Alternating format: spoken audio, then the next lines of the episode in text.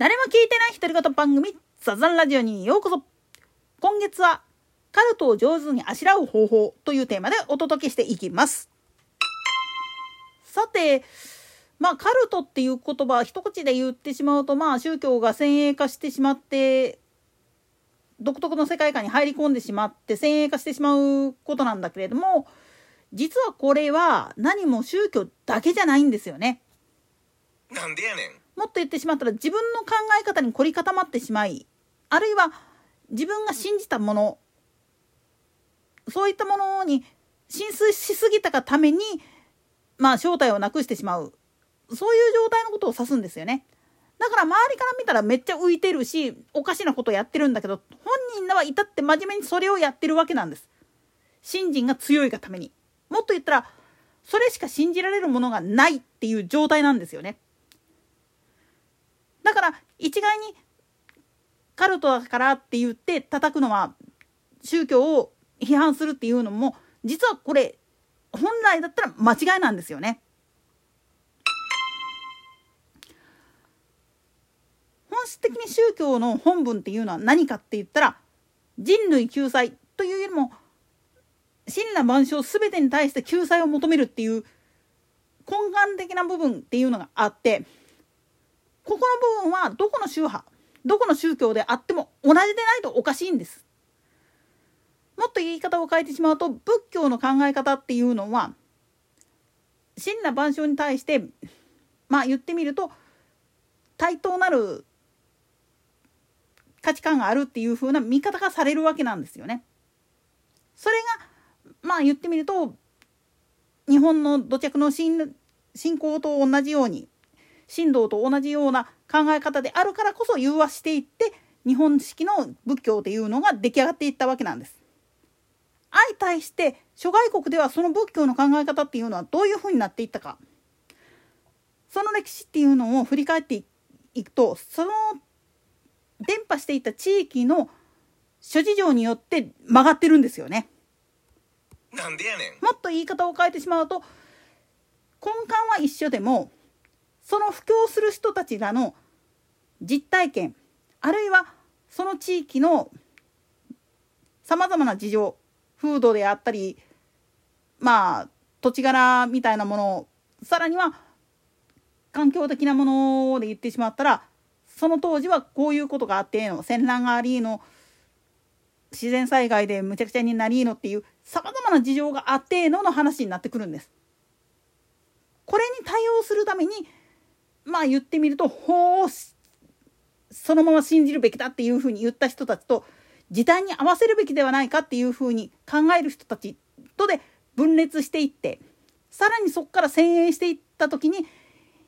もう神様っていうのは一つっていうふうな形にしといた方が分かりやすいんじゃねっていうふうに考える人たちとさまざまな神様がいてそれがさまざまな形でまあ言ってみるとパワーバランスを持ってるから成り立ってるんだっていうふうに考える方向とそういうのでも全部ばらけていったわけなんです。だから宗教間の戦争っていうのが起きてしまってる背景にも実のとこ言っちゃうと根幹的な部分は一緒のはずなのにそこの部分でのズレっていうのが自分らでも分かんなくなっちゃってるんですよね。でも実はここの部分の考え方っていうのは何も宗教だけじゃないんです。なんでやねん。わかりやすく言ったら富裕層がお金にこだわる最大の理由って何っていうところらへんになるんです。特にねグローバル企業とかって言ってるところが本拠地とは違うところにタックスヘイブンしたりしてる背景っていうのはもうたった一言なんです。目減りするのが嫌だ。なんでやねん。もっと言ったら通貨の価値なんていうのはその国通貨を発給している国自体が滅んでしまったらもう何の価値もないんです。紙くずなんです。今、ウクライナとロシアがバチバチやややり合ってる状態で、ロシアの方が、ルーブルがむちゃくちゃ上がっててっていう風な感じでやってるけれども、実際問題のことを言ってしまうと、ルーブルはロシア以外では通じないんです。ただ、とにかくルーブルを外貨と引っ換える時に使えるようにするためには条件として自分ところさんのまあ言ってみれば天然ガスであったりだとか鉱物資源であったりだとかを取引する時はルーブルに変換してからでないとダメですよっていうふうなことを言ってるがためにまあ言ってみると通貨の価格が上がってるように見えるだけで実際問題を言ってしまうとじゃあそれだったらいらないやって言ってる諸外国があるわけなんですよ。さらに言ってしまうとまあインドなんかの場合だったら一旦自分のところで輸入しておいてそれを迂回輸出っていう形で欧米諸国とかに横流ししてたりするらしいんですよね。つまりは価格帯から見た時になんぼでも足元見て商売できるやって思ってるけれども実際問題は全然違うんですよね。つまり自分たちが信じてるものが正しいんだって言ってやってるうちにだんだん周りが見えなくなってきて最終的にポツンと孤立しているっていう状態なんです。そしてその孤立してることがわからない状態になってしまってるのが実はカルトなんですよね。ちょっと具体的な例を出したわけなんだけれどもこれと同じように実のとこ言うと背筋主義者っていうのはお金しか信じられないからなんでそういう風になってしまったかっていう背景を考えた時にその人がどういう人生の歩み方をしてたかっていうのをちょっと見た瞬間に大体わかるんですよ。人間の心が信じられなくなってしまって一番信じられるものは自分が持ってる手元のお金に人が集まってくるっていうやましい気持ちで集まってくるっていうそのいやらしさを見てしまったがために絶望してしまって